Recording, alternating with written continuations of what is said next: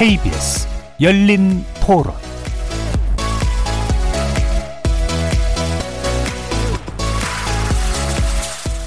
안녕하십니까.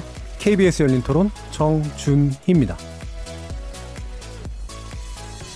한미 정상회담에서는 북한하고 미국이 대화 채널을 다시 가동하는데 문 대통령이 메신저 역할도 좀 일정 부분 해주시는 게 맞다고 생각을 해요. 평화 모드를 정상 궤도에 올려놓는 그 정도의 합의 정도만 돼도 분위기가 나빠질 것 같지는 않아요. 뭐 우리나라 자국민들 이익 위해서 할 수 있는 거 하고 미국에 끌려가지 않는 거 비핵화라던가 조금 남북 통일에 좀 앞장설 수 있도록 그런 결과 나왔으면 좋겠어요. 미국 금리 인하 때문에 환율이 많이 올랐다가 지금 많이 빠지고 있는 중인데 그런 이슈 하나에 우리나라 경제가 많이 흔들리니까 앞으로 우리나라를 어떻게 동맹국으로서 바라보고 있고 그런 시각적인 것들이 많이 나왔으면 좋을 것 같아요. 그러니까 우리의 입장을 확고하게 밝히면서 그러면서도 외교를 잘해야 되는데 너무 이제 미국이 강하게 욕을 하니까 우리 입장을 세우기가 어렵겠지. 실질적인 어떤 결과를 도출을 못할 거라고 보는 거지 뭐. 중재자 역할을 좀 잘해줬으면 좋겠고 약간 좀 소극적이라는 소리를 좀 듣고 있어서 남북 협력도 그렇고 우리한테 좀 좋게 이끌어줬으면 좋겠습니다.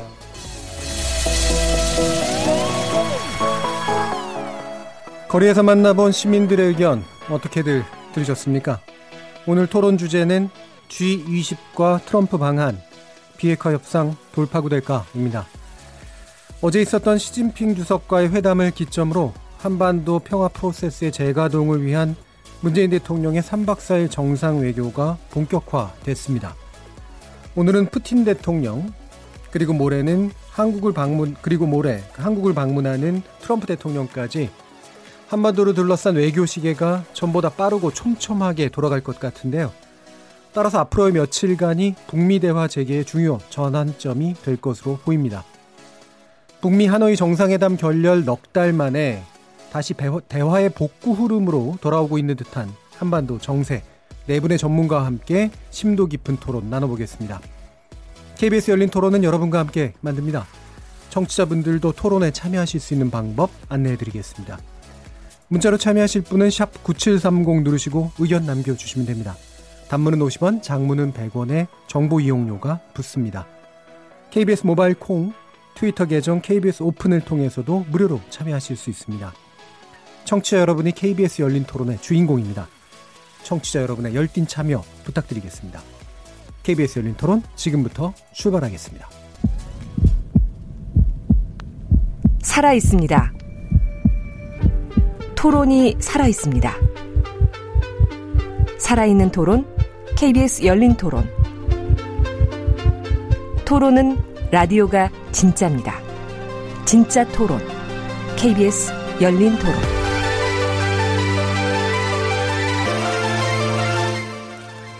먼저 오늘 함께 해주실 분들 소개하겠습니다. 남성욱 고려대 통일외교학부 교수 나오셨습니다. 안녕하십니까. 남성욱입니다. 신범철 아산정책연구원 통일안보센터장 함께하셨습니다. 예, 반갑습니다. 자, 그리고 양무진 북한대학원 대학교 교수 자리하셨습니다. 예, 반갑습니다. 양무진입니다. 홍현익 세종연구소 외교전략연구실장 함께하셨습니다. 네, 안녕하십니까. KBS 1 라디오 채널은 유튜브 영상으로도 생중계가 되고 있는데요. 유튜브에 들어가셔서 KBS 1라디오를 검색하시면 지금 바로 저희들이 토론하는 모습을 영상으로 보실 수 있습니다. 팟캐스트로도 들으실 수 있고요. 매일 새벽 1시에 재방송도 됩니다. 자, 이렇게 함께할 방법까지 안내해 드렸고요. 오늘 토론 주제 G20과 트럼프 방안 비핵화 협상 돌파구 될까 본격적으로 시작해 보겠습니다. KBS 열린 토론 네, 아까 앞에서 들어본 시민들의 의견이나 말씀을 보면 어, 지금 한반도를 둘러싼 여러 이제 나라들과의 복잡한 관계, 산술, 뭐 경제 분쟁부터 시작해서 정치 외교적인 문제 이르기까지 어, 다들 나름의 시각을 또 가지고 계신 것 같은데요. 어, 일단은 이제 G20 정상회의 이게 이제 지금의 계기가 되고 있기 때문에 여기서 어, 한반도 정세하고 어떤 연관고리가 생겨날지에 대해서 먼저 앞에 토론을 좀 해보도록 하겠습니다. 어, 일단은 어, 시진핑 주석과의 재회 그리고 시진핑 주석이 전달한 이제 북중 정상회담 결과 이게 이제 어느 정도의 좀 판을 깔아주고 있는 그런 내용이 되는 것 같은데요. 그래서 어, 좀 여는 말로 간단하게 이 어, 40분간의 회담 결과가 어땠다고 보시는지 간단한 의견 한번 들어보도록 하겠습니다. 먼저 남성욱 교수님 어떻게? 이제 일단 네 가지를 전했다고 합니다. 예. 일단 김 위원장의 비핵화 의지를 확인했고 에, 북한이 경제 발전을 위해 외부 환경 개선을 희망했고요.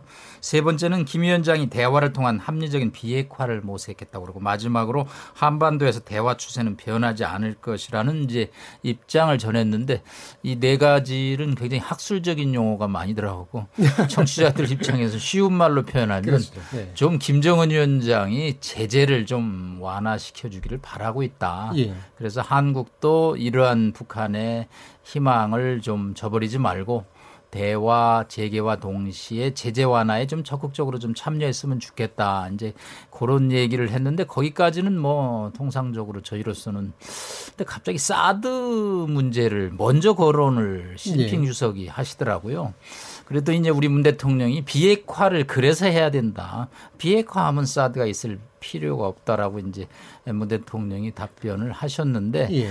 일단 아무래도 14년 만에 평양을 갔다 와서는 김 위원장의 입장을 적극적으로 전달하는 과정의 핵심은 대화 재개와 동시에 제재 완화를 한국 측에 요청함으로써 이제 한국이 좀 갈등과 고민 속에 빠지게 되지 않았느냐. 즉, 이 제재는 지금 트럼프 대통령의 적극적인 대북 정책의 한 축인데 그걸 한국이 좀 먼저 나와서 조금, 음, 뭐 훼손이라는 말은 표현하기보다는 좀 옆으로 어, 좀 물꼬를 터줬으면 좋겠다라는 입장인데 에, 문 대통령 입장에서는 쉽게 에, 받아들이기 어려운 문제고 한중 간에 뭐 이 이외에도 지금 화웨이라든가 한미 동맹과 또 북중 관계에 많은 의제 등이 예. 예, 중첩적으로 있어서 아마 40분간 좀 이번에 다음번에 서울에 내가 가겠다 시주석이 좀 그런 표현 좀 생산적인 표현을 기대했는데 그런 표현보다는 조금 현재 문제에 좀 집착한 예, 그런 회담이 아니었나는 말씀을 드리고 있습니다. 한중 관계가 이제 그 북한 문제를 제외한 또 기타의 문제들도 있는데 거기에 대해서는 좀 잘 안 보이는 게 있었다. 이제 이런 의견이신 것 같네요. 양문진 교수님 어떻게 보셨나요? 어, 먼저 조금 아쉬운 점은 예. 어, 시진핑 주석이 어, 평양 찍고 서울 찍고 오사카 갔으면은 좋았을 건데 그렇게 하지 못하고 예. 곧장 어, 평양에서 서울을 들리지 않고 오사카 간 거좀 예. 아쉬운 점이고 예. 어, 그러나 어, 이 북중 정상회담의 결과를 시진핑 주석이 우리 문재인 대통령에 직접 설명했다는 거 예. 이것은 나름대로 의미가 있다 저는 그렇게 생각하고 그 직접 설명한 내용 중에서 특히 어, 이 한반도의 비핵화와 평화 안정 그리고 대화를 통한 문제 해결 이것이 좀 원론적인 이야기지만 예. 이러한 부분에 대해서 직간접적으로 한 그게 한국과 중국과 북한이 서로 이러한 부분에 대해서 공감대를 재확인했다. 예. 이것도 상당히 중요한 성과 중에 하나다. 저는 예. 생각합니다. 예, 대화의 물꼬를 다시 트는 어쨌든 그런 면에서의 한중 그다음에 북한과의 관계 개선의 어, 어떤 방향이 일단 잡혔다라는 그런 의견이시네요. 신범철 센터장님. 조금 냉정하게 평가를 해보겠습니다. 이게 뭐 외교 관계에 있어서 결국에는 외교적 레토릭 수사에서 결국엔 부가가치가 얼마나 있느냐를 찾아내는 게 이제 그 전문가들의 역할이라고 보는데 이번 정상회담을 전후로 해서 바뀔 것이 있느냐 없다고 봐요. 예. 왜냐하면은 김정은 위원장의 비핵화 의지 그간 수없이 들었습니다. 전략 뭐 경제 건설 노선 작년 4월 21일에 일과 계속되게 하는 거고 대화 유지한다고 했잖아요. 근데 그 말을 시진핑 주석에게 우리가 전에 들어서 바뀌는 게 있느냐? 사실 별로 없다고 봅니다. 대화가 뭐 끊겼던 걸 복원하는 의미는 없나요? 이거 가지고 대화가 끊겼던 게 복원되는 건 아니고요. 예. 결국에는 북미 간에 결국 조율을 해야죠. 음. 실무 협상으로부터 시작될 것으로 보이는데 거기에 중국이 들어오는 거는 미국도 원하지 않고 예. 북한도 그렇게 환영하진 않는다. 북한의 아, 입장은 중국을 통해서 북한의 목소리를 발산시키고 싶어 하는 거지 그거를 가지고 미국을 설득할 수 있다고 보진 않았을 겁니다. 예. 오히려 의미 있는 부분은 중국이 북한 편을 들면서 한국을 압박하고 있다고 생각합니다. 그게 예. 대표적인 게 사드죠. 사드를 왜 꺼냈냐? 화웨이를 갖다가 함부로 선택하지 말라는 취지에서 꺼냈을 거예요. 음. 왜냐하면은 화웨이를 관련해서 미국 편을 들면 사드 보복이 또 있을 수 있다는 점을 갖다가 상기시켜주기 위해서 꺼냈는데 이러한 과정에서 사실은 이 사드의 부당한 저는 그런 부분도 대통령께서 말씀을 하셨으면 좋겠다고 봤는데 예. 그냥 중국을 자극하지 않는 선에서 비핵화가 되면 되지 않겠느냐 선으로 말 씀하셨습니다. 결국 40분이라는 제한된 시간의 문제점도 있지만 중국의 입장이 변한 것이었고 한국의 입장도 변하기 어려운 그런 어떻게 보면 형식적인 정상회담이었다 그렇게 음, 생각합니다. 상당히 이제 냉정한 평가신데 아까 그 사드의 문제점 요 부분은 어떤 정도로 밝혔으면 좋겠습니까? 사드의 문제점은요 중과 중국의 일방적인 한국에 대한 경제 제재죠. 예. 어 그런데 중국도 그런 무기 체계가 없냐? 중국도 S400이라는 러시아 무기 체계를 도입합니다. 그렇게 하면 결국에는 다 보는데 강대국이 약소국에 대한 일방적인 경제 제재다. 아마 저는 그런 문제 제기할 수 있다고 생각합니다. 예, 알겠습니다. 자 그러면 홍, 홍현익 실장님. 네, 일단 사드부터 말씀드리면 예. 사드를 만약 한국이 개발해서 한국이 운영한다. 그럼 중국이 뭐라고 못할 겁니다. 예. 근데 미국의 무기를 중국 앞에다가 미국이 갖다 놓고 미국이 운영하니까 미- 중국으로서는 전략적으로 상당히 그 그러니까 억지력이 훼손이 되는 거죠. 음. 그렇기 때문에 시 주석으로서는 서울을 가고 싶은데 사드 문제 때문에 가서 어, 높은 단계에 무슨 좋은 합의 같은 걸 하기 어렵다 이런 얘기를 이제 하는 거고요. 예. 그러나 이제 문재인 대통령께서는 에, 그렇기 때문에 더 비핵 어, 한반도 비핵화를 이루면 결국은 이 문제도 해결되지 않겠냐. 예. 이렇게 해서 결국 완곡하게 이게 에, 중국의 요구로 이걸 철수시키기는 어렵다라는 예. 얘기를 하신 것 같고요. 시주석의 공헌이라고 하면은 저는 북한이 대화에 안 나올 걸 지금 나온다라고 이제 보여집니다. 예. 사실은 어 지금까지 우리가 지금 청취자들께서 꼭어그 맥을 짚으셔야 되는 게 지금까지 하노이 정상회담에서 시, 그 결렬된 이후에 미국이 미국은 계속해서 실무회담 하기를 원했고 북한은 계속해서 아- 그걸 응하지 않았습니다. 그러니까 지금까지 미국이 제발 좀 대화 좀 하자 그랬던 거고 북한은 아 필요 없다 태도 변화 없으면 대화 하나만 우리는 안 가겠다 이랬는데 시진핑 주석이 평양을 가서 일단은 추가 도발 안 하겠다는 걸 얻어낸 거고요. 예. 이것만 해도 대단한 거죠. 추가 도발은 이제 없다. 어, 연말까지. 그 다음에 이 대화에 일단 나가 보겠다. 이거는 저는 얻었다고 봅니다. 예. 만약에 그 북, 북미 간의 친서만 교환됐다라고 해서 과연 김정은 위원장이 나왔을까? 음. 지금 어, 발표는 안 됐지만 시진핑 주석이 평양에 가서 아마도 추측건데 예, 국가발전개혁위원회 주임도 가고 했잖아요. 상무자, 상무부장도 가고. 이게, 그러니까 북중 경제협력 얘기가 지금 안 나오고는 있지만 아마도 시진핑 주석은 이 북핵 문제 때문에 너무 골치 아프다. 예. 그래서 미국하고 북한이 대화를 해서 좀 진척이 있으면 경제협력 확실히 하겠다. 예. 이런 얘기를 했을 거라고 봅니다. 예. 그거는 지금 겉으로 지금 드러나지는 않고 있는데 이 얘기는 김정은 위원장이 비핵화를 가는데 추동할 수 있는 경제력을 활용하고 있는 것이 아닌가. 예. 그러나 그러나 지금 아직 바- 밝혀지진 않았죠. 근데 저는 그걸 기대하고요.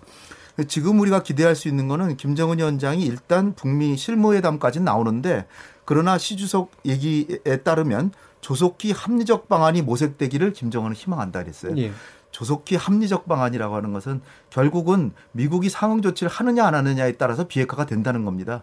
따라서 제가 볼 때는 시 주석의 평양 방문은 트럼프 대통령에 대한 압박이 돼서 트럼프 대통령이 상응한 조치를 하지 않고 비핵화를 하려는 생각은 접어라. 그런 압박이 되리라고 보고요. 아마 내일 어, 시 주석하고 트럼프하고 만나면 시 주석은 트럼프 대통령에게 상황 조치 상응 조치를 안 하니까 지금 해결 안 되는 거 아니냐. 예. 왜 미국은 날로, 날로 아무 대가 없이 비핵화를 하려고 그래서 결국 무산시키느냐. 상한 조치를 해라. 아마 촉구해서 미국의 태도 변화를 통해서 아마 어, 북핵 문제는 조금 진전을 가져올 수 있는 기회를 맞지 않을까 저는 기대합니다. 예. 어, 중국의 역할이 있었다라고 분명히 보시는 부분이네요. 북한을 어쨌든 대화의 장으로 끌어내면서 그게 이제 미국에 대해서 일정한 압박 수위를 높이는 이제 그런 부분이 있다라고 보시는 것 같은데요. 방금 또 저 친서 얘기를 좀 하셨으니까 그럼 이 부분도 한 번 더 얘기를 나눴으면 좋겠는데 어, 김정은 위원장이 트럼프 대통령에게서 받은 친서를 공개한 시점이 북한하고 중국이 만난 정상회담 직후에 이제 된 거죠. 이 시점의 의의가, 의미가 나름대로 좀 있다고는 보시나요? 그 부분은. 사실은 이제 북한의 마음을 저희가 잘 읽어야 되는데 예. 중국에게 의존하지 않겠다는 거예요. 예. 그러니까 중국을 활용하면서도 결국 트럼프 대통령의 친서가 있다는 것은 그것을 통해서 미국과 직접 대화를 하겠다는 거죠. 예. 북한 나름대로의 전 균형 외교라고 생각합니다. 음. 중국과 시진핑 주석의 방북, 평양 방문을 통해서 김정은 위원장의 위상도 높이고 외교적 관계도 강화하고 그렇지만 북한이 중국에 전적으로 의존하는 것이 아니라 트럼프 대통령과의 친서 교환을 통해서 미국과도 직접 대화를 하겠다. 그러면서 자신들의 이익을 확대시켜 나가는 아, 정말 절묘한 외교라고 생각합니다. 예. 반대로 우리 입장에서는 그렇기 때문에 이 상황이 조금 더 어렵게 갈 수도 있다는 그런 고민을 해야 된다고 보고요. 음, 어렵게 간다라는 건 결국 북, 중국이 예. 북한을 지원하면은 북한의 경제 상황이 나빠지지 않겠죠. 그러면은 북한이 미국에 대해서 보다 자신의 입장을 유지할 수 있는 단계적 비핵화 해놔라 이렇게 계속해서 그 입장을 변화하지 않고 이렇게 유지할 가능성이 높다는 거죠. 예. 홍 박사님께서는 뭐 미국이 상응 조치를 안 해주기 때문에 마치 북한이 비핵화를 안 하, 아, 안 못 하고 있는 것처럼 말씀하셨지만 사실은 상응 조치 해준다는 게 오늘도 이야기한 뭐 동시적이고 예. 그런 조치를 하겠다는 이야기고요. 결국 미국이 북한한테 요구하는 것은 전체 비핵화의 계약서를 쓰자는 거예요. 예. 어떻게 최종 상태를 가고 로드맵이 어떤가 그런 거는 사실은 저는 필요하다고 보기 때문에 이 상황이 미국의 잘못이라기보다는 북한의 비핵화 의지가 적다고 생각합니다. 예. 예, 양 교수님. 어, 그 관련해 우리 한번 과거를 잠깐만 되돌아가 봅시다. 어, 김정은 위원장이 지난해 4.27 판문점 선을 앞두고 중국을 방문했지요. 또 그리고 지금 이제 6월 12일 제1차 북미 정상회담 앞두고 또 방문을 했지요. 올해 그 2월 달에 하노이 제2차 정상회담을 앞두고 김정은 위원장이 또 방문했죠. 그것은 뭐냐 하면 김정은 위원장이 한반도 문제와 관해서 남북이든 북미든 정상회담이라는 큰 결단을 내렸을 때 어, 북중 정상회담을 열었다. 이렇게 우리가 추론 가능한 대목 아닙니까? 예. 그 다음에 또 그 와중에 친서를 주고받았지요. 친서라는 것은 뭡니까?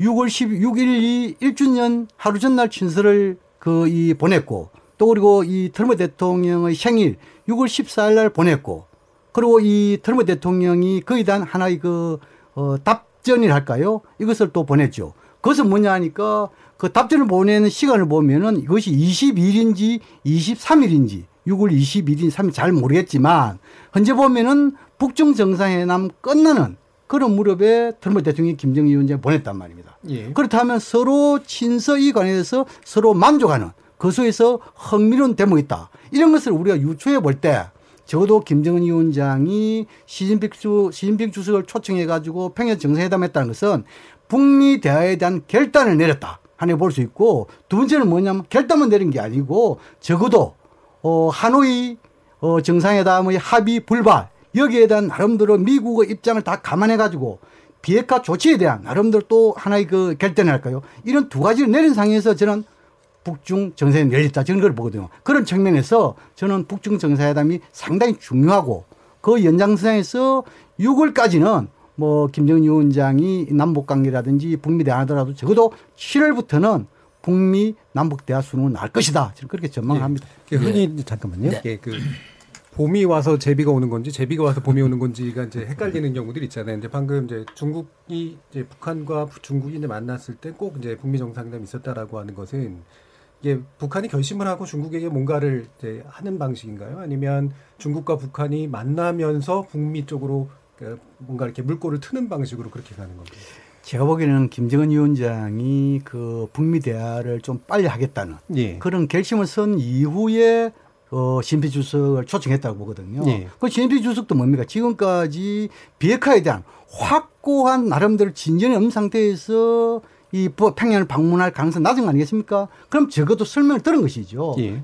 그, 이 김정은 위원장부터 설명도 그건 어느 정도 어, 긍정적인 그런 나름대로 판단을 내렸기 때문에 시진핑 주席가능 아니겠습니까? 예. 그 갖는 거기에서 나름대로 김정은 위원장이 시진핑 주席중재자든 촉진자든 뭐 아니면은 메신저든 나름대로 역할이라는 선물을 준 거겠죠. 예. 그 선물을 가지고 지금 이제 오사카 미중 정상회담에 간 거 아니겠습니까? 음. 그런 점에 봤을 때 저는 오히려 시진핑 주석이 대화를 중재하기 위한 뭐 역할 이것도 중요하겠지만 더 중요한 것은 김정은 위원장이 결단을 내려가지고 뭔가 시진핑 주석을 통해 가지고 자신의 입장을 전달하는 예. 그러한 모양새 아니겠냐 그런 생각이 듭니다. 예, 알겠습니다. 네. 남성 교수님.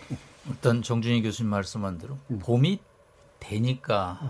제비가 오겠죠. 음.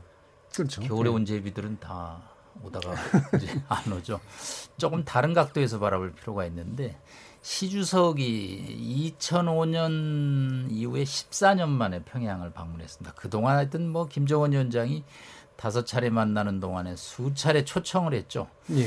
그 묵묵부답이던 시주석이 왜 갑자기 평양에 1박 2일로 그 바쁜 양반이 들어갔을까? 예, 국가 방문이 국빈이죠. 그, 예. 저는 G20 정상회담 때문에 들어갔다고 봅니다. 예. 핵 문제라는 것은 하나의 앞에 나온 테이블에 의존다고 중국의 입장에서는 트럼프 대통령과 오케이 목장의 결투를 앞두고 있습니다. 뭐 음. 서로 무기들을 많이 준비하겠죠. 그런데 역시 무역 전쟁이거든요. 무역 전쟁에서 역시 수세적인 물론 뭐 이길 수도 없고 질 수도 없는 양측의 무역 전쟁인데 시 주석 입장에서는 일단은 북한 카드를 하나 준비해 갖고 가는 거죠. 오사카 가기 전에. 그래서 트럼프 대통령과 많은 빅딜 중에 음, 무역 전쟁에서 어느 정도 타협안을 주면 내가 북한을 설득하겠다라는 그런 동북아의 국제 정치 측면이 저는 이미 절반을 넘는다고 봅니다. 이게 비핵화를 설득하고 결단을 내리고 하는 것은 저희가 한 면을 보는 거고 중국 입장에서는 어, 중국 입장에서는 카드가 약간 낮은 카드라는 예, 거죠. 하나의 카드를 가지고 오사카에 도착한 만약에 이게 G20 정상회담이 저는 오사카에 없었으면 시 주석이 평양에 들어가지 않았다라는 게 저는 제 결론입니다. 그렇기 때문에 뭐 일단 어저께 또 권정근이라는 미국 국장의 조선중앙통신의 보도를 보면 뭐 여전히 입장이 변한 게 없더라고요. 연말까지 해야 되고 하여튼 셈법을 바꾸라 그러고 예. 그래서 결국은 뭐 스티브 비건이 오늘 뭐 동시적 병행적 이랬지만 역시 미국과 북한이 상대방의 입장을 지금 바꾸라 그러고 있지 어느 양측 누구도 내가 바꿀 테니 당신도 바꾸시오라는 말은 없다 이거죠. 예. 그래서 예, 북중 정상회담도 앞으로 이제 북한과 미국이 만나는 과정에서 동북아의 국제 정치 한 부분일 뿐이지 거기서 어, 비핵화의 획기적인 진전과 무슨 결론 해법을 찾았다고 보기에는 이 동북아 국제 정치의 미중 무역 전쟁에 예, 조금 더 저희가 관심을 음. 가져야 된다고 봅니다. 확실히 이제 좀 그러니까 주된 변수로 보시는 것과 종속 변수로 보시는 부분이 그- 양측에서 약간의 차이가 있으신 것 같은데요. 예. 우리 홍 실장님. 남 교수님께서는 이제 그 절반 중에 절반을 설명해 주셨다고 이제 보는데 음. 저도 그 G20가 이제 작동을 했다라고 봅니다. 예. 그런데 이제 연대기적으로 쭉 맞춰 보면 그것이 그것보다는 오히려 북핵 문제도 상당히 중요한 역할을 했다는 걸 알 수가 있어요. 50대 50으로 보시는 네, 거예요. 50대 50 또는 뭐 오히려 이것이 더 어, 지금 갈 수 있는 상황을 만들게 된 동인이 에, 연대기적으로 보면 김정은 위원장이 한 세 달여 동안에 이제 그 통전부의 통전부 라인이 이 북핵 문제를 다뤘잖아요. 그 정리를 하고 외무성에 힘을 실어주고 그래서 이제 자기 나름의 진영을 갖추고 전략적으로도 이제 마련을 해서 6월 초에 들었으면 북한의 행동이 조금씩 바뀌는 게 6월 12일이 1주년이 된다 그러면서 그거의 일주일 전부터 이거를 재평가하기 이제 시작하면서 근데 이제 밝혀진 사실이 에, 그 김정은 위원장이 먼저 친서를 보내죠. 트럼프 대통령한테. 예. 그것도 어 6월 12일 전에 꽤 며칠 전에 보낸 것 같아요. 그래서 보내서 어 다시 재화, 대화를 다시 재개하고 싶었다는 용의를 표명을 하죠. 그러니까 트럼프 대통령이 아주 아름다운 편지고 아주 뭐 좋은 편지고 아좀 아, 매우 기분이 좋다는 식으로 막 얘기를 하잖아요. 그러니까 김정은 위원장이 나름의 이제는 자기 나름의 전략의 입장이 섰고 내부 정리도 됐고 뭔가 정지 작업이 돼서 나오려고 하는 순간이라는 거죠. 예. 그래서 만약 G20이 하나만 있었으면 시진핑 주석이 안 갔을 가능성도 있다고 봅니다. 근데 예. 시진핑 주석이 어차피 작년에 김정은이 네 번 이제 올 1월까지 해서 네 번이나 가짜 찾아갔잖아요. 따라서 한 번은 가야 되죠. 양심이 있으면 네 번, 아무리 약속이지만 네 번을 방문했는데 가줘야 되잖아요. 그런데 그 시점을 지금을 택했다는 거예요. 근데 예. 그것이 갑자기 급속히 택했다는 것을 알 수 있는 게 G20는 벌써 작년부터 정해져 있는 거거든요, 예. 날짜가. 근데 보통 중국의 지도자가 어, 북한을 방문할 땐 일주일 전에 발표를 해요. 예. 근데 요번엔 3일 전에 발표를 했어요. 그 얘기는 급속히 결정했다는 얘기예요. 예. 그 얘기는 김정은이 아 김정은이 준비가 됐구나. 그럼 내가 김정은에게 이끌고 나와서 이거를 이제 카드를 마련하는데 한 카드는 북한을 나오려고 하는 북한을 대화로 끌고 나온 걸 자기가 한 것처럼 하는 선물을 마련하고 예. 또 하나는 북중 경협에 대해서 잔뜩 깔아놓고 이 이것을 갖다가 내가 활용해서 북핵 문제 해결을 도와줄까 말까 하는 거를 트- 트럼프한테 얘기를 하면서 만약에 무역 전쟁을 가, 가일층 우리를 압박하면 내가 협조 안 할 수도 있다. 예. 이런 두 카드를 마련하기 위해서 갔다는 거죠. 그러니까 G20가 역할은 있지만 김정은이 준비가 돼서 전략적으로 이제 나올 준비가 됐다는 거를 착안해서 그 좀 빠르게 결정해서 갔다는 그것이 저는 더 어, 무게를 싣고 싶습니다. 예, 알겠습니다. 예, 홍. 박사님 말씀을 제가 이 토론을 월요일 날 했으면 지지하려고 했어요. 음. 그런데 최근 3일 연속으로 북한의 외무성 담화 그리고 북미국장 권정근의 담화 그리고 오늘 나왔던 뭐 북한 관영 매체들의 우리 정부 비난 이거는요 사실은 변한 게 없는 메시지를 주거든요. 미국에 대해서도 우리 남 교수님께서 말씀하신 것처럼 나왔는데 너희들 셈법 안 바뀌면 셈법이라는 것은 북한이 주장하고 있는 단계적 비핵화를 안 받으면 만날 필요도 없다. 아 그리고 한국 정부는 중재자 역할도 아니다. 그리고 연말까지 기다리겠다. 이 워딩을 공식 매체를 통해서 더군다나 대변인 담화와 북미국장 담화, 외무성 북미국장 담화라는 정부 측 입장으로 발표한 거는요. 이 협상이 시진핑 주석이 의도했던 방향으로 가지 않는다는 것을 또 시사하는 겁니다. 그렇기 때문에 저는 이 판을 북한이 미국에게 아 중국에게 그렇게 의존하려고 하지 않는다고 봐요. 결국 중국은 자기의 필요성에 있어서 어, 북한을 가게 된 것도 결국 미국이 대만 카드라든가 또는 홍콩 카드를 쓰고 있다는 그런 인식에 의해서 오히려 미국 카드로서 북한을 활용하겠다는 생각이 있었던 거고 북한은 그런 중국의 필요성을 역으로 활용하는 거죠. 그러면서 자기의 파일을 키우고 결국에는 미국과의 협상에서 단판을 지으려 하는데 아직은 어, 그렇게 북한이 전향된 입장으로 나오기보다는 미국이 바꿔야 된다는 요구를 하고 있다고 봅니다. 예. 아, 이거 어, 당연하죠. 이 부분은 예, 예. 제가 좀 잠깐만 부분만 있잖아요. 예, 양 교수님. 어, 우리 저 뭐 신범철 교수님도 잘 아시피 북한이라는 것은 과거에도 보면은 남북 대화, 북미 대화 하는 와중에도 상대방에 대해서 엄청 비판을 많이 했잖아요. 그 어찌 보면은 대화를 앞두고 기싸움 차원에서 충분히 할 수 있는 대목이고 여기 하나 더 추가 부연하자면은 권정근 미국 담당 국장이 지금 이제 이거 담화하는데 그건 개인 담화입니다. 더 나아가서 이것은 북한 내부의 조선중앙TV라든지 노동신에 나오지 않고 오로지 대남, 이 대회만 볼 수 있는 통신에만 했단 말입니다. 이것은 뭡니까? 내부가 아니고 외부에 좀 신중하게 접근했던 거 아니겠어요? 그런 차원에서 어찌 보면은 북미 대화를 앞두고 이 미국 국장이 기사무 이란에서 하고 있다. 이렇게도 해석하는 대목이다. 예, 그 부분이 이제 그래서 쟁점으로 지금 다시 좀 약간 옮겨갔는데 일단 중국 변수가 얼마나 큰 건 아니냐의 문제는 뭐 어느 정도 약간 견해 차이는 있지만 얘기가 된 것 같고요. 말씀처럼 이제 지금 어, 외무성 담화가 사실은 또 이제 지금 대화로 나가는데 왜 이런 식의 담화를 하지라고 하는 의문을 어, 청취자 여러분들은 충분히 가지실 만한 이제 그런 조건입니다. 근데 지금 이제 태도가 변하지 않았다라는 게 이제 신 센터장님의 의견이신 거고 양 교수님 같은 경우는 이게 늘 하던 일이고 약간은 이제 이중 전략이랄까 뭐 이런 이제 이런 정도의 입장으로 보시는 거잖아요. 이 부분에 대해서 홍 실장님 어떻게 보십니까? 네. 이 권정근 어 미국 국장이죠. 이 사람이 개인 담화인데 지금 양 교수님께서 말씀하시듯이 북한 주민들한테는 방송이 안 되고 외부 방 외부에만 알리는 그런 어, 형식을 취했습니다. 이건 한국과 미국에 주는 메시지고 협상력을 강화하기 위한 어, 이런 그 전술적 차원에서 하는 것이 아닌가 이렇게 보여지고요. 그러니까 이것이 뭐 북한의 태도 자체를 말해주는 게 아니라 협, 자, 자기들의 협상력을 강화시키려는 목적이라는 거죠.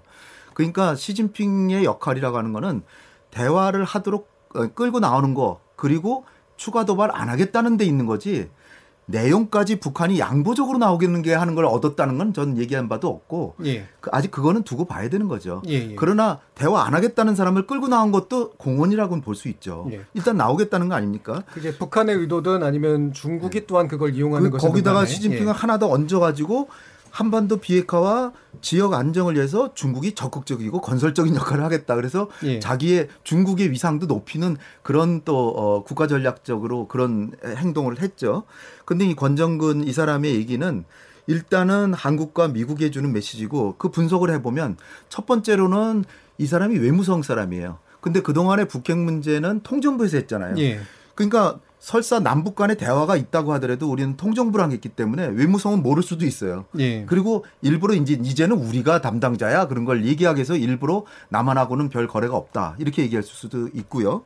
그 다음에 그 지금 김정은의 입장에서는 푸틴하고도 정상회담을 했고 그 다음에 중국하고도 했기 때문에 뒷배가 좀 든든해졌잖아요. 예. 그러니까 좀 오만함을 좀 표현한 거라고 이제 볼 수 있고 또 하나는 나오긴 나오는데 그러나 미국이 어 제대로 된 입장을 변화시켜 가지고 나오지 않는다면 대화 하나만 하라는 건 경고할 필요도 있는 것이고. 예. 그 다음에 우리 정부에게 정말 섭섭한 거는 제가 볼 때도 굉장히 좀 괘씸한 얘기를 했는데요. 예.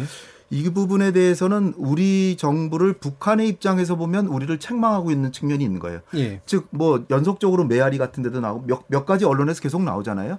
문재인 대통령께서 북구 순방하시면서 하신 말씀 이게 한반도 평화 프로세스로 이게 평화가 왔다 그러는데 마치 한국이 평화를 가져온 것처럼 어 자화자찬하는데 좀 그 별로 어울리지 않는다는 식으로 막 이렇게 비난하고 하잖아요. 예. 근데 이제 북한의 입장에서 볼 때는 작년 9월 달에 북미 간의 대화가 안 돼서 문재인 대통령께서 평양에 가셔가지고 결국은 북한의 비핵화에 있어서 중대한 양보를 하나 얻어낸 거거든요. 이 영변의 핵시설을 미국의 상응 조치만 있으면은 전폐하겠다. 이거는 사, 사 김정은한테 물어보면 아시겠지만 물어볼 수는 없지만 에, 김정은한테 물어보면 당연히 엄청난 양보를 했다라고 지금 문재인 대통령한테 카드를 준 겁니다. 예. 그래서 문재인 대통령께 그러면 미국의 상응 조치를 좀 설득해 주십시오라고 한 거죠. 근데 하노이에 가 보니까 뭐 자기는 영변은 다 포기할 생각을 하고 있는데 뭐돼 있는 게 미국은. 내놓는 예. 게 없단 말이죠. 예. 그러니까 문재인 대통령 중재자 역할을 제대로 못 하신 거 아닙니까?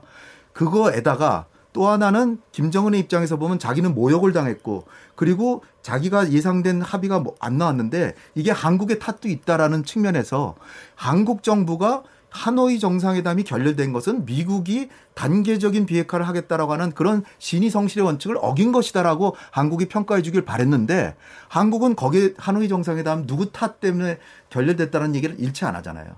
근데 북한의 입장에서는 섭섭한 거죠. 한국이 중재자를 했으면 어느 측 책임 때문에 하노이 정상회담이 결렬됐다라는 예. 얘기를 해줘야 되는데 한국이 미국을 탓하기는 어렵잖아요, 사실. 예. 그러나 제가 볼 때는 미국이 더 잘못했어요. 북한도 준비가 안 됐지만 미국은 턱없는 얘기를 해가지고 핵- 판을 깨버렸거든요. 제가 예. 볼 때는 그래서 한국 정부가 이번에 하노이 정상회담에서는 미국이 좀 과도한 요구를 했다 이렇게 얘기를 했으면 북한이 이렇게 나오지는 않을 거다. 예. 여러 가지가 얘기가 반론을 조금- 예, 예. 반론 좀 드리고요. 예. 여러 가지 얘기가 좀 한꺼번에 좀 나와서 박사님은 예, 예. 평양 입장을 잠깐, 잠깐, 예. 좀 잠깐만요. 예.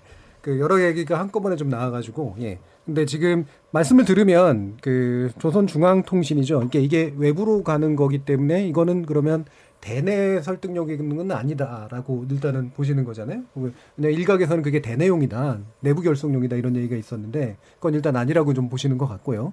어, 북한이 가지는 불만에 대해서는 뭐 충분히 좀 설명을 해주신 것 같아요. 이 부분에 대해서 남성욱 교수님. 글쎄요, 뭐 대내용, 대외용이 중요한지는 모르겠습니다. 그 어디언스가 어딘지가 그렇게 큰 의미를 갖는지. 지금 문재인 대통령이 상당히 어려운 상황에서 북한의 입장을 대변하고 있습니다, 솔직히. 지금 오사카에 가서 많은 현안이지만 그래도 북한 비핵화를 해결하려고 정말 백방으로 노력을 하고 있죠. 그런데 이 북한 이 사람들은 지금 연 3일째 아까 신 박사님 말한 대로 우리 대통령에 대해서 개인적인 저렇게 비난을 하는 것이 아까 뭐 우리 양 교수님은 협상 중에도 그럴 수 있다고 그러는데 저는 그거는 아니라고 생각합니다. 그리고 왜 국가안보실 통일부가 왜 거기에 대해서 난 맞대응하는 성명이나 대, 뭐 대변인 발표가 없는지 이거는 국가와 국민의 자존심을 상하게 하는 겁니다. 아, 문 대통령이 그런 정도 노력을 했으면 북한으로부터 정말 고생 많다라는 얘기를 해야지 무슨 오지랖 넘은 중재자를 통해서 요 3일 동안 차마 우리 개인 간에도 그런 얘기를 하기 어려운 정도의 언사를 썽해서 뭐 비난을 하고 아마 한국의 이제 그런- 입장에서는 상당히 불편한 건 너무나 당연한 사실인데요. 북한의 입장에서 보면 그게 전략적으로 효과 있다고 보세요? 저는 이제 오사카에 가서 문 예. 대통령한테 이제 트럼프한테 세게 얘기를 하라는 이제 그런 예. 압박이라고 생각을 합니다. 그렇지만 그것도 때와 장소가 있고 지금 오사카에서 치열하게 저 정상들끼리 지금 국가 이익을 위해서 하고 있는데 북한도 여기다 이제 숟가락을 얻는데 왜 자기네가 숟가락을 얻지 왜 우리 대통령을 걸고 넘어지면서 본인들의 입장을 반영시키려는지 거기에 대해서 왜 정부 기관에서 얘기가 없는 건지 북한에 이게 눈치보기라는 말을 안 쓸 수가 없어요. 예, 일단 알겠습니다. 예, 그러면 지금 약간 또 약간 쟁점을 또 하나 얘기를 하자면 이게 뒤에서도 사실은 얘기될 부분이긴 한데 아까 또 신센터장님께서 언급을 해주셔서 지금 비건 이제 대표가 와서 이제 동시적 병행적 진전에 대한 이야기를 했고 유연한 접근법과 이제 일맥상통하는데 아까 이제 센터장님 말씀은 그게 원래부터도 가지고 있었던 미국의 태도다라고 이제 보신 거잖아요. 예, 그 부분에서 좀 더 말씀 주시죠. 그러니까 하노이를 다시 한번 설명드려야 되는데 어, 홍 박사님께서는 북한은 영변을 포기하려고 했는데 미국이 상응 조치를 준비하지 않았다고 말씀하셨잖아요. 예. 근데 상응 조치는 준비가 돼 있었죠. 이미 실무 협상부터 북한이 이야기를 한 겁니다. 2016년 이후에 제재 다섯 개를 해제하라. 북한 경제를 압박하는 전체 제재를 해제하라는 거죠. 예. 그게 바로 동시적인 조치인 거예요. 그런데 그것이 미국의 입장에서는 그러면은 미국 북한을 통제할 수단이 없어지잖아요. 사실상 제재를 다 해제하니까.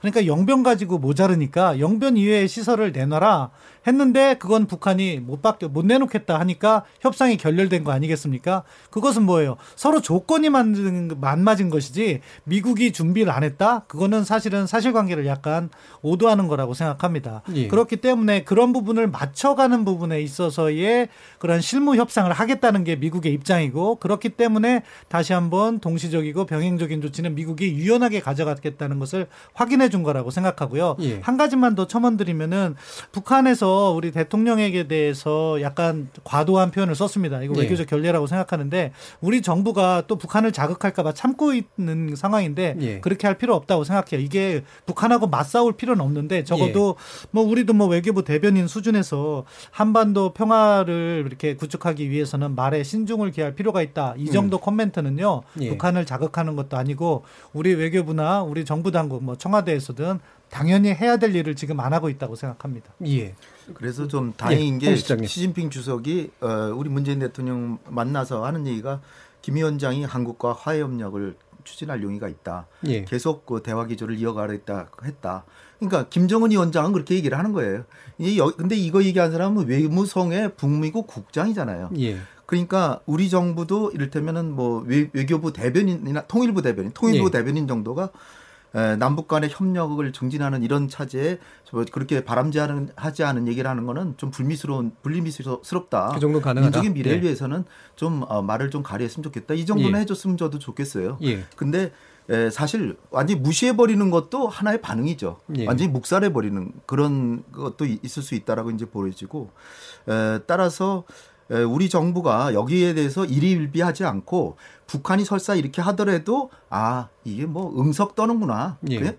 북한이 오죽하면 오죽 괴로우면 그러겠어요. 또 하나 이제 배경을 아까 제가 말씀 안 드렸는데 미국이 트럼프 대통령은 아 김정은의 사랑에 빠졌다 막 이렇게 하면서도 무슨 인신매매 지- 저 인신매매국 그저 3등급으로 또 지정하고 그다음에 종교 탄압한다고 또 지정하고 선박 또그저 환적했다라고 또 제재 또 가하고 계속 그러니까 북한의 입장에서는 미국한테 계속 속고 있다 이런 생각을 하는 거예요. 예. 그러니까 아니 저 국가 미국의 국가 정상은 계속해서 김정은하고 대화하고 싶다 사랑에 빠졌다 하면서 매일 같이 제재를 하나씩 더 가하고 아니면은 저 뭐뭐 테러 지원국 지정하고 인신매매국 지정하고 계속 하니까 북한의 입장에서는 이게 과연 북한하고 미국하고 평화 공조를 하자고 하는 뜻인가?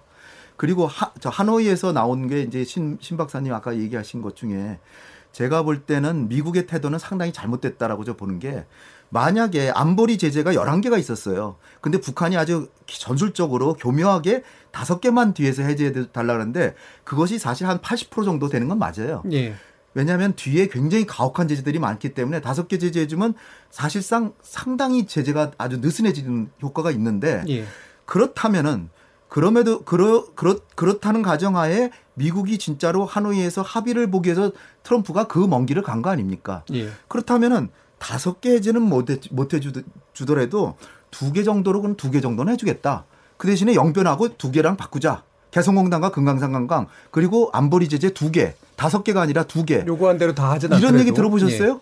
미국은 그런 성의를 전혀 보이지 않았어요. 예. 그냥 빅딜 할래 안 할래? 아니면 간- 나 집에 간다. 이런 식이었어요. 그리고 예. 거꾸로 김정은 위원장한테 김정은 위원장은 준비가 안 된 것 같다. 거꾸로 뒤집어 씌우고 그러고 간 거 아닙니까? 예, 알겠습니다. 그런데 그거를 미국이 성의 있는 태도를 가 보였다? 예. 그건 좀 아니죠. 그 영변 문제하고 그다음에 이제 방금 나왔던 이제 유연한 접근법에 관련된 부분은 다시 이제 후반부에서 이제 좀 더 구체적으로 논의하는 걸로 하고요. 한 가지 더 이제 또 죄송합니다. 이제 질문을 좀 드릴 게 G20 정상회의가 이제 계속 연속되니까요. 어, 일단 중국 변수에 대해서는 아까 말씀을 주셨는데 러시아 변수나 러시아 요인은 충분히 좀 의미가 있나? 그거보다 떨어지는 느낌이 확실히 주긴 하는데요. 어, 여기에 대해서는 어떻게 보시는지 일단 양 교수님. 어, 우리가 이제 이 중국과 러시아가 예. 상이랑 정상회담 결과를 보면은 어, 이렇게 좀 보면 될 것 같습니다. 이제 이 러시아는 사실은 아시아 지향보다도 유럽 지향이잖아요. 예. 그리고 이제 중국은 좀 아시아 지향이 많지요. 그렇다면 이 아시아 동북아를 비롯한 아시아 문제에 대한 해법은 대부분 러시아가 중국 입장에 동조를 했습니다. 중국하고 예, 그렇죠. 반대로. 예. 이 유럽 이런 부분에 대해서 문제를 해결돼서는 중국이 러시아 입장을 동조했죠. 예. 그다음 지금은 이제 러시아가 이 지금 이제 한반도 비핵화 이런 부분에서는 대부분 중국 입장에 동조한 이렇게 이해하면 됩니다. 예. 그래서 러시아는 비록 어, 이 북러 정상회담 했지만 그것은 북중 정상회담에서 크게 이야기가 벗어나지 않을 것이다. 예. 보이고 그런 선상에서 러시아는 오히려 물론 뭐 다자회담, 육자회담 이게 참여기 때문에 이야기는 할 수 있겠죠. 어쩌면 발 하나 담가 놓을 수는 있겠죠. 예. 그러나 이 어, 북한과 러시아 간의 경제 규모라든지 이런 게 별로 없잖아요. 또 러시아가 북한에 할 수 있는 거 별로 없습니다. 예. 단지 할 수 있는 게 뭡니까? 극동하기 위해서 남북러 경제는 이 정도 수준이겠죠. 그렇죠. 그러나 예. 대부분 중국이기 때문에 그래서 지금의 중요한 것은 중국이 상당히 중요한 부분인데 중국은 뭐냐면 지금까지 이런 그 비핵화 이 관련해 가지고 원칙은 있었지만도 대부분 뭐냐면 남북 북미 간에 하고 있는 이런 부분에 대해서 뒤에서 관망을 좀 하고 있었죠. 왜냐면 전면에 안 나섰지요. 예. 그런데 이번 북중 정상회담을 통해서 어찌 보면은 전면에 나서겠다는 하나의 의지 이것을 좀 이제 이 한국이라든지 일본, 미국에 보여준 거 아니겠냐. 예. 아니, 이런 부분에 대해서 뭐냐면 지금까지는 남북미 삼국이 이렇게 되어 있는데 앞으로는 중국이 포함되어 사자가 같지 않겠냐. 어찌 보면 다자가 될수록 복잡하잖아요. 예, 그렇죠. 그런데 중국은 우리가 좀 멀리 보면은 지금까지 중국은 종전선언과 평화협정 관련해 가지고 서로 분리할 수 없다 이렇게 이야기했잖아요. 그럼 우리 지금 이제 남북 정상 간에 북미 정에 보면 종전선언 평화협정 이런 부다 들어있잖아요. 그렇다면 언젠가는 중국은 들어와야 됩니다. 그래 들어와야 되는데 조금 빨리 들어올 수 있다. 복잡하지만 끌어들이는 게 낫다. 그렇죠. 예, 예. 왜냐하면 한반도 문제에 있어 가지고 압박 제재가 아니라 예. 대화를 통한 문제 해결이라는 큰 목표가 있다 하면은 중재자는 많으면 많을수록 좋다. 예, 그런 알겠습니다. 생각이 남성 교수님도 러시아 예. 문제에선 동일한 생각이신가요? 뭐 오늘 저녁 그냥 의례적인 정상회담이라는 표현을 예. 쓰면 너무 표마하는 거고 예. 그렇게 무게감이 실리는 내용이 나올 그렇죠. 거는 않지 않다. 지금 예. 뭐양 교수님 얘기한 대로 예. 어, 북중 정상회담의 메시지를 에, 음, 푸틴 입을 통해서 한 번 더 확인하는 예, 수준에서 오늘 회담이 되지 않겠나. 특히 G20 회담의 과거에 이렇게 저 모습을 들여다보면 정말 바쁘거든요. 뭐 그렇죠. 40분에서 1시간 이내에 통역까지 해서 하면 기본적인 뭐 인사 정도 하고 기본 현안에 대해서 입장 얘기하고 각자 룸을 떠나는 방식으로 되기 때문에 무슨 심도 있는 문제 해결에 가닥을 잡거나 여기서 뭐 획기적인 아이디어가 예. 나오기는 어렵고 어, 뭐, 러시아라는 게 항상 북한 문제에 바람권이 있으니까 저희로서는 늘 비핵화를 뭐 당부할 것이고, 푸틴 대통령은 뭐, 김 위원장이 비핵화 의지를 확인하면서 대화를, 문제를 풀었으면 좋겠다는 선에서 예. 어, 마무리될 것으로 예상이 됩니다. 알겠습니다. 예, G20과 트럼프 방한 비핵화 협상 돌파구 될까? 일부에서는 한중 정상회담 결과를 비롯해서 기타의 아, 주변부 주변에 있는 그 국가들의 변수가 어떻게 작동하게 될지에 대해서 일단 몇 가지 의견을 좀 들어봤습니다. 계속해서 후반부 토론에서는 좀 더 구체적으로 트럼프 대통령 방한의 문제, 그 다음에 한미 정상회담의 문제, 아까 비건 대표였던 제시 문제 이런 것들 영변 문제까지 합해서 함께 어, 논의해 보도록 하겠습니다. 여러분께서는 KBS 열린 토론과 함께하고 계십니다.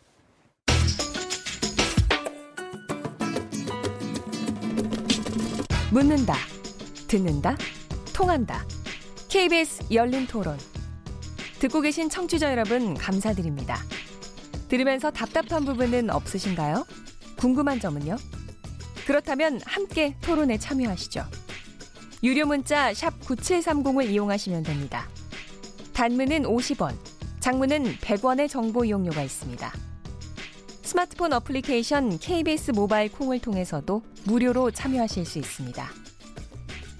KBS 열린 토론은 언제나 열려 있습니다. 듣고 계신 KBS 열린 토론은 매일 밤 1시에 재방송됩니다. 자, 그러면 토론이 진행되는 동안 청취자들께서 보내주신 의견 몇 가지 들어보고 가겠습니다. 송아랑 문자 캐스터. 안녕하십니까. 문자캐스터 송하랑입니다. G20과 트럼프 방안, 비핵화 협상 돌파구 될까라는 주제로 청취자 여러분이 보내주신 문자 소개해드리겠습니다. 콩아이디 3283님. 북한은 절대 핵을 포기하지 않습니다. 그걸 아직도 모르시겠어요. 압박만이 방법입니다. 압박도 대화의 한 방법입니다. 콩아이디 9196님. 평화에 속고 있는 겁니다. 적은 적일 뿐입니다. 현실을 직시하시기 바랍니다. 남북 사이 맺어진 군사적 합의 다시 수정이 필요합니다. 콩아이디 3782님. 핵은 절대 안 됩니다. 힘이 들더라도 대화를 통해 해결해야 합니다. 북한을 대화의 테이블로 나올 수 있도록 당근이 필요합니다. 콩아이디 9778님.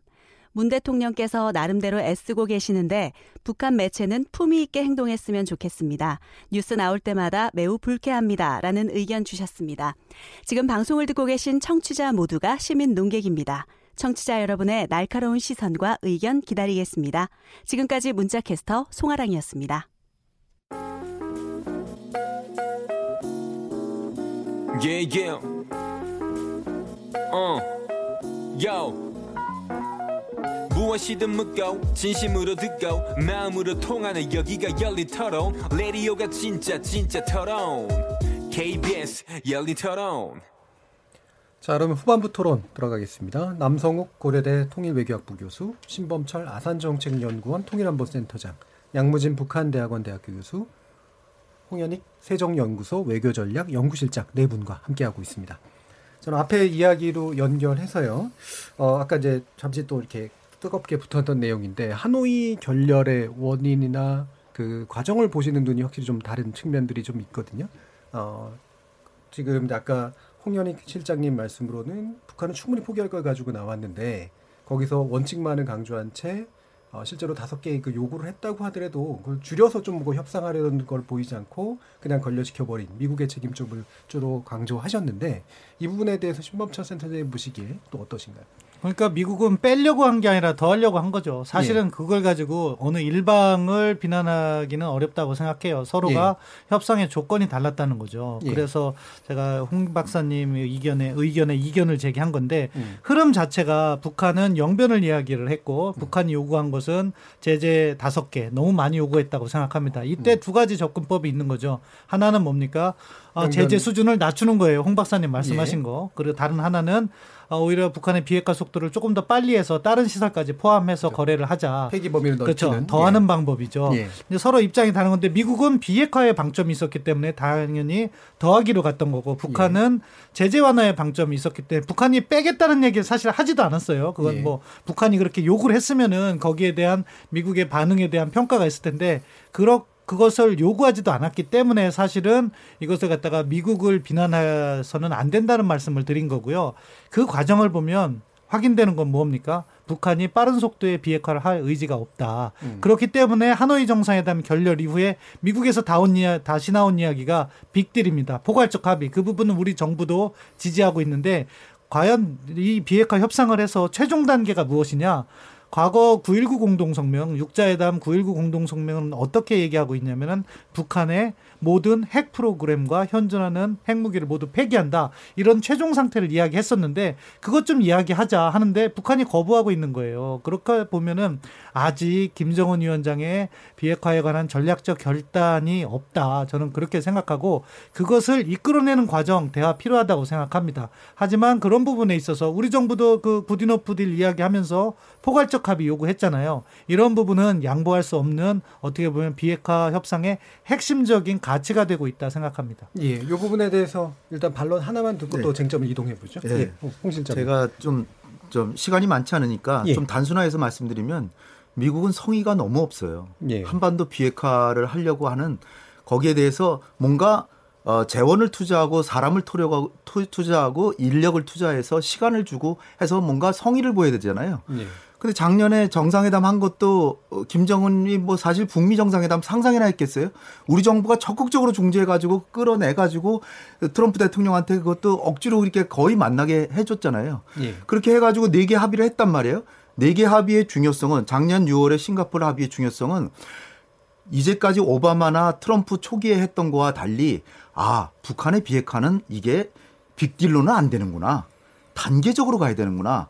그래서 이게 또 상호주의로 가야 되는구나. 북한의 요구와 미국의 요구를 맞춰서 한 단계 한 단계 가야 되겠구나. 그거 합의한 겁니다. 그래서 1항은 관계 정상화, 2항은 한반도 평화 체제 구축, 3항은 북한은 한반도의 완전한 비핵화를 노력한다. 4항은 유해 송환, 4항은 북한이 지켰죠. 3항에서 북한이 서너 개, 너댓 개 지켰어요. 그 다음에 1, 2항에서 미국은 아무것도 안 했어요. 한미연합 훈련 대규모 훈련만 연기한다 그러고 사실 이름 바꿔가지고 전략 폭격기만 하놨지 훈련은 합니다. 그럼 김정은으로서는 나는 이렇게 여러 가지를 했는데 미국 내 성의를 안 보이냐? 하도 성의를 안 보여서 이게 교착 상태가 되니까 문재인 대통령께서 평양에 가셔가지고 영변의 핵시설에 완전한 폐기를 얻어냈어요. 예. 그래서 그건 근데 거긴 조건이 있죠. 상응 조치가 있는데 그래서 또 몇 달 동안 우리 정부가 노력하고 해가지고 미국이 상응 조치를 마련해서 하노이에 사, 서명하러 온 겁니다. 예. 근데 갑자기 빅딜을 내놓고 단계적으로 하기로 자, 작년 6월에 이미 합의한 거를 갑자기 빅딜을 한다는데 빅딜이 왜 안 되느냐 이걸 꼭 설명드려야 돼요. 북한은 핵무기 가제 20개예요. 경제력으로는 미국하고 북한하고 600대 1이에요. 북한은 보잘것없는 나라입니다. 근데 요 알량한 그 핵이라고 하는 그거를 가지고 자기 국가 안보를 위해서 미국하고 그 거인하고 싸우고 있는 거예요. 예. 그런 상황에서 한 번에 다 포기를 하면 한 번에 포기를 하면 북한은 완전히 안보 딜레마 상황에 처하죠. 따라서 북한이 미국을 신뢰할 수 있는 그런 수준에 맞춰서 단계적으로 포기하자. 그게 작년 6월에 합의한 거예요. 예. 그런데 이제 와서 또 다시 빅딜을 한다 그러고 모든 걸 다 내놔라. 다 모든 걸 신고하고 그리고 빠른, 빠른 속도로 가라.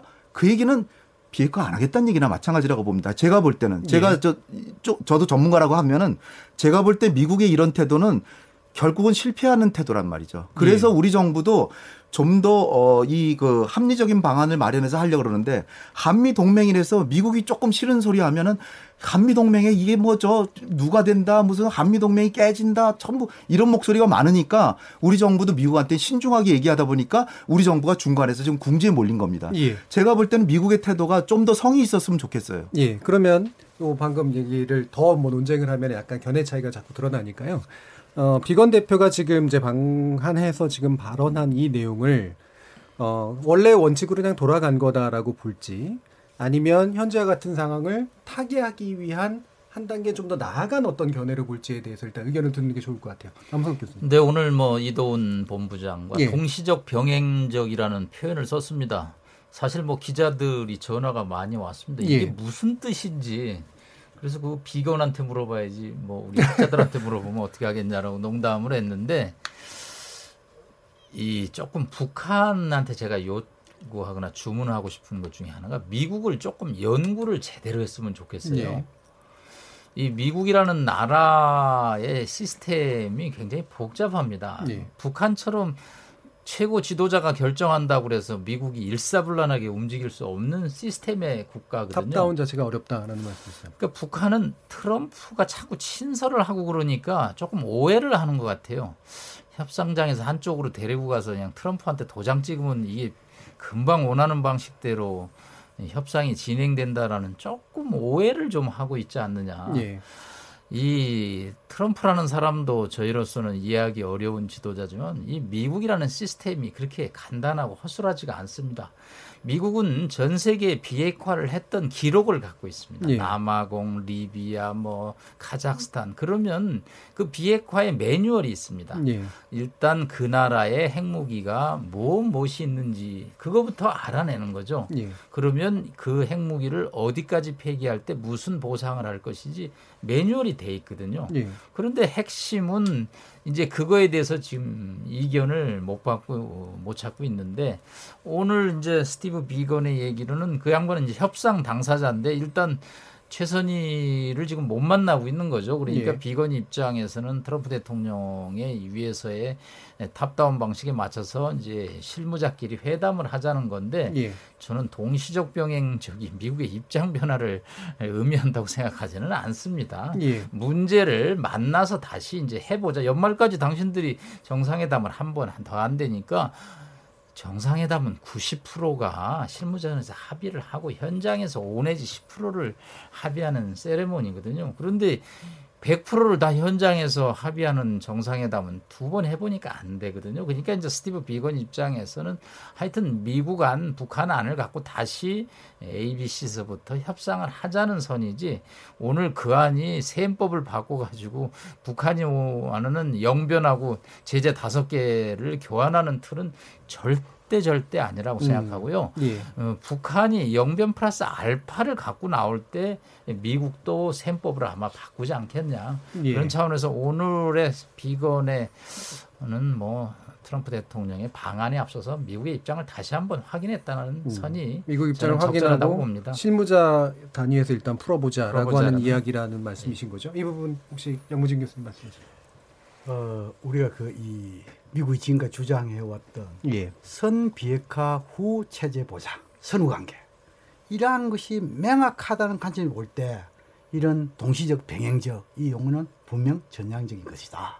저는 그래 보고요. 그런데 이 동시적 병행 이 병행적 여기 대해서 일종의 전제 조건이 있습니다. 예. 전제 조건이 뭐냐면 상응 조치 이 관련 못해 가지고 포괄적 합의라는 게 있어요. 예. 먼저 이것을 어, 용어로서 표현하면은 포괄적 합의, 동시적 병행적 이행 이것이 정확한 용어입니다. 음. 그건 뭐냐니까 포괄적 합의라는 것은 뭐냐니까 미국이 이해하게 하는 소위 말해서 비핵화의 범주가 무엇이고 합의를 하자는 것이죠.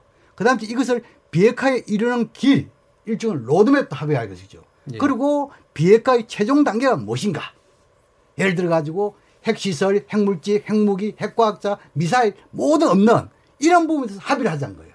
이 부분이 상당히 중요한 대목이에요. 예. 그런데 지난 4월 달에 한미 정상회담에서 소위 말해서 이런 포괄적, 동시적 이행에 대해서는 합의를 했습니다. 그런데 이 포괄적 부분에 대해서 가지고 한국과 미국이 조금 입장 차이가 있어요. 어떤 입장 차이냐 하면 미국은 이런 포괄적 이런 비핵화의 범주 속에서 단거리 탄도미사일과 생화학 무기까지 포함을 시켰단 말입니다. 그런데 우리 입장에서는 아 물론 이것은 언젠가는 분명히 이것은 어, 폐기돼야 되겠지만 현재는 비핵화 범주에 집중하기 위해서 너무 비핵화 범주를 너무 넓게 잡으면 안 되겠다. 좀 뭐랄까 이게 최근에 문재인 대통령이 이제 발표한 내용과 어. 그렇죠. 똑같은 거라는 그렇죠. 그렇게 우리가 뭐냐면 흔히 표현상에 있어 가지고 포괄적인 합의, 동시적 이행 이것은 한미 간에 조율된 그거지만 포괄적 합의에 있어 가지고 비핵화 범주에 있어서 한미 간에 조금 차이가 있다. 예. 이것을 분명히 알아야 됩니다. 예. 그래서 이러한 부분에 대해서 이 북한이 어떻게 받아들이지 뭐냐면 북한은 이렇습니다.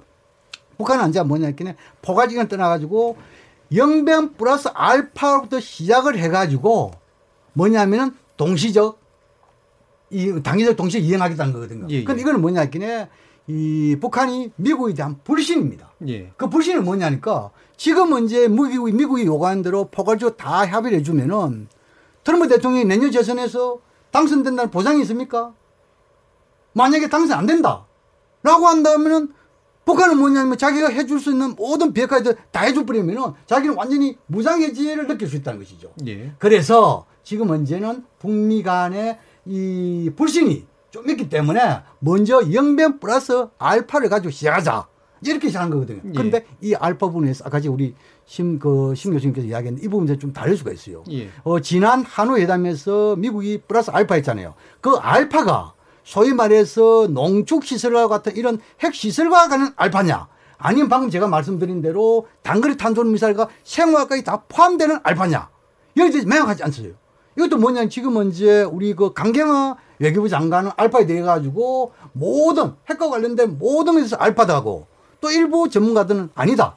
비핵화하면 이렇게 얘기하고 있잖아요. 그래서 이 알파 부분에서 정확하게 한미 간에 또는 북미 간에 어느 정도 접점 찾아야만이 우찌 보면은 어 영변 플러스 알파와 이 대북 제재 해제 다섯 개 되든지 세개 되든지 협상이 진행될 수 있다. 예. 그 부분이 협상의 내용이 되는 건 맞는 것 같고요. 그문 대통령께서 이제 최근에 얘기한 그 영변 핵 전면 핵 전면 폐기와 제재 완화를 이제 같이 이제 가져가자라는 정도의 어떤 취지로 얘기한 부분이 있잖아요. 예. 불과학적인 것까지 포함한 그 부분에 대해서는 신범철 센터장님은 어떻게 생각하세요? 이게 좀 성급했다고 보세요? 아니면은 그냥 너무 지나치게 과거 옛날로 돌아간 거라고 보세요?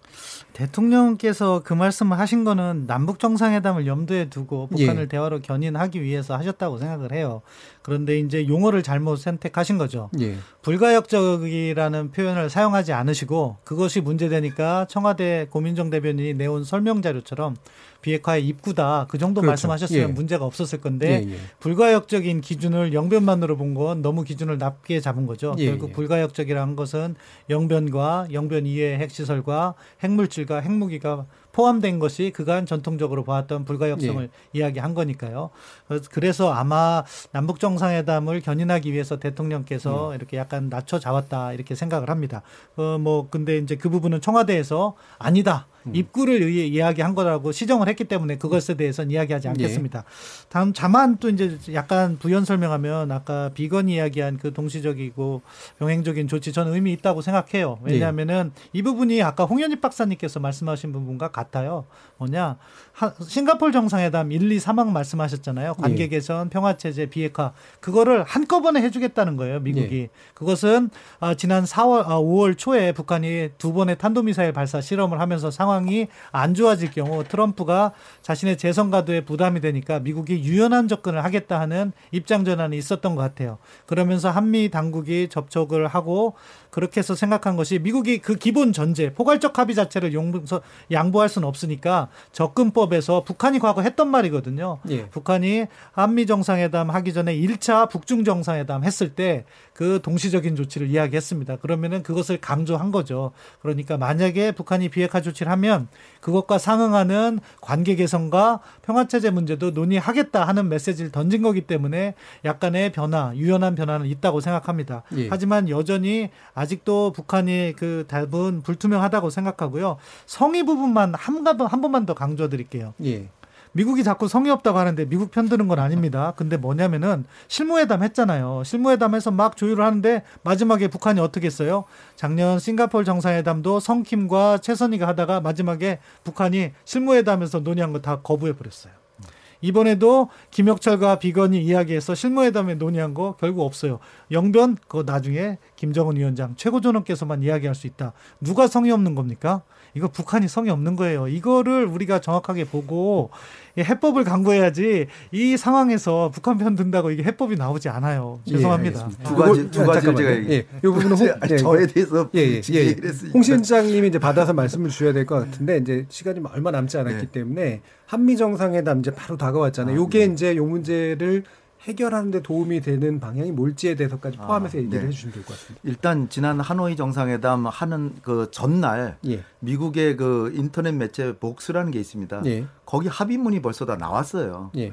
그러니까 실무선에서 아예 합의가 없었다라고 하는 거는 좀 지금 사실과 좀 다른 것 같고요. 거기서 거의 합의문 1조, 2조까지 해가지고 쭉 나왔는데 거기는 영변을 포기하면은 안보리 제재 좀 해제해주고 개성공단 금강산 관광 재개, 그 다음에 연락 연락 대표부 설치, 그 다음에 종전선언 이렇게 해가지고 미국이 이렇게까지 양보를 했어? 전부 다 놀랬었죠. 정상회담 하기도 전에 벌써 나와 있었어요. 그런데 실무회담에 아무런 합의가 없었다? 그거는 좀 사실관계가 좀저 정확하지 않은 것 같고요. 인터넷 그다음- 뉴스의 매체일 뿐이죠. 예, 예. 그다음에 두 요건 이제, 번째 예. 두 번째는 미국이 에, 이 성이 없다는 거는 이, 이- 이런 부분에서 더 심한 거죠. 우크라이나가 소련 구소련 공화국으로 핵을 포기했잖아요.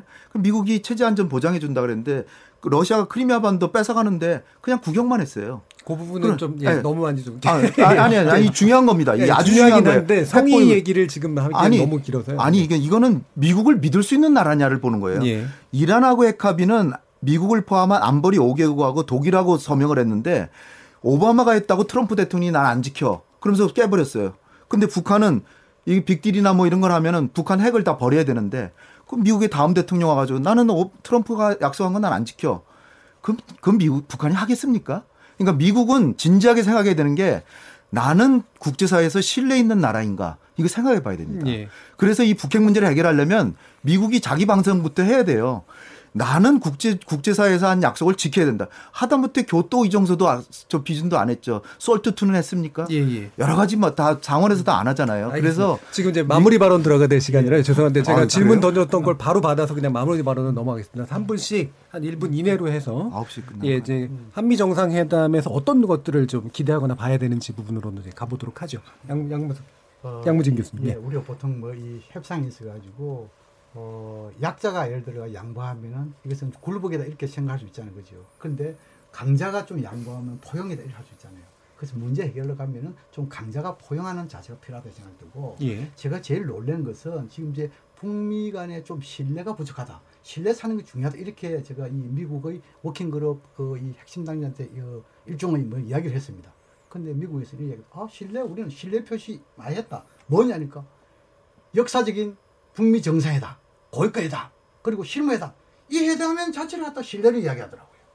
그래서 참 우리하고 좀 사이가 많구나 이 생각이 예. 들고 그다음 지금은 이제 한미 정상회담 상당히 중요하다고 생각합니다. 지금까지 한반도 문제 있어 가지고 대화 답보 국면에서 대화 국면으로 좀 빨리 가느냐 예. 아니면 답보 국면 좀 지속하느냐 상당히 분수를 되는 정상회담이다. 그런 측면에서 김정은 위원장이 1단계로 북중 정상회담을 했다는 것은 북미 간의 정상회담을 결단 내렸다고 제가 말씀드렸잖아요. 예. 그럼 이것을 얼마나 더 빨리 할 것인가 이런 부분에 대해서는 아마 한미 정상회담에서 그것도 한미 문재인 대통령, 트럼프 대통령이 함께 어, 비무장지대인 DMZ 거기에서 적어도 전쟁 끝나는 또 그걸 더 나아가서 평화를 여는 그런 평화선을 한다면 김정은 위원장이 대화에 나오는 맹분으로서 활용에 충분하기 때문에 아마 예. 그런 정상회담이 될 것이다. 그렇게 전망합니다. 예, 남성욱 이게 조금 다른 측면의 말씀입니다. 예. 트럼프 대통령 비즈니스 리더입니다. 와서 우리 문 대통령이 이제 요구를 하겠죠. 비핵화에 관해서 전향적인 입장을 표명해달라고.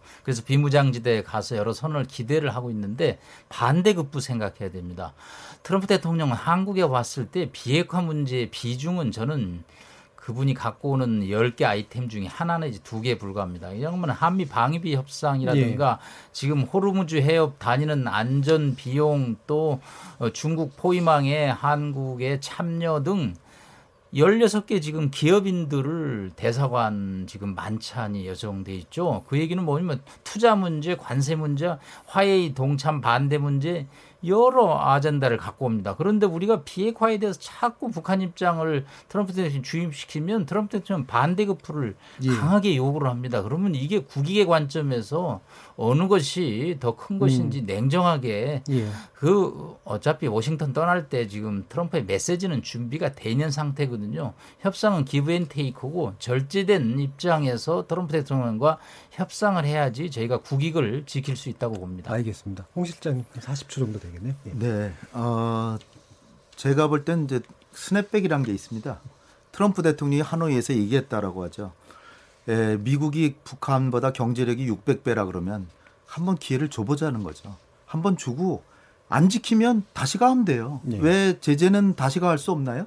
제재 그렇다고 미국에 돈 드는 거 있습니까? 미국이 뭐 자, 자기 재정에서 북한을 도와주는 문제가 아니잖아요. 제재 가한 거 그냥 풀어줘서 비핵화 하라고 그래서 구경하다가 안 하면 다시 가면 되는 거예요. 근데 왜 그거조차도 할 아량이 없나요, 미국은? 그렇기 때문에 우리 대통령께서 상응 조치에 대해서 제재를 풀어주고 그리고 미국이 전혀 손쓰지 않아도 되는 남북 경협부터 풀어준다. 예. 그렇게 함으로써 미국은 아주 손쉽게 북한의 비핵화를 얻을 수 있는데 왜 기회를 한번 줘, 안 예. 줘보겠습니까? 그래서 기회를 한번 줘보자라고 적극 설득하셔야 된다고 봅니다. 신범찬 센터장님. 이게 뭐 주제는 세 가지입니다. 핵 문제, 한미 동맹, 무역 문제. 이걸 음. 가지고 이제 한미가 정상회담을 통해서 극복해야 되는데 핵 문제는 한미 간에 약간의 이견이 남아 있잖아요. 그 부분을 조율해서 한미 공조 아, 공동의 안을 만드셔야 되고 한미 동맹 같은 경우에는 사실 미국의 방위비 분담 이런 거 강조 안 할 수 있도록 사전 예. 접촉해서 동맹이 튼튼하다는 메시지 음. 발신하고 무역 문제가 상당히 민감한데 이것은 우리 정부가 잘 준비해서 미국의 과도한 압박은 피해 나가는 그런 현명한 대처가 필요하다고 생각합니다. 예. 역시 이게 우리 한국만의 관점으로 볼 거냐 또는 미국의 관점에서 또 이제 변수가 여러 가지가 있다는 것까지 고려할 거냐라는 것까지 되게 복잡한 산술이 있는 것 같습니다. KBS 열린 토론 오늘은 G20 트럼프 방안 비핵화 협상 돌파구 될까라는 주제로 토론해 봤습니다. 오늘 함께 해 주신 남성욱 교수님, 신범철 센터장님, 양무진 교수님, 그리고 홍현익 실장님 네 분 모두 감사합니다. 감사합니다. 감사합니다. 참여해주신 시민 농객 그리고 청취자 여러분 모두 감사드리고요. 저는 다음 주 월요일 저녁 7시 20분에 다시 찾아뵙겠습니다. 지금까지 KBS 열린 토론 정준이었습니다.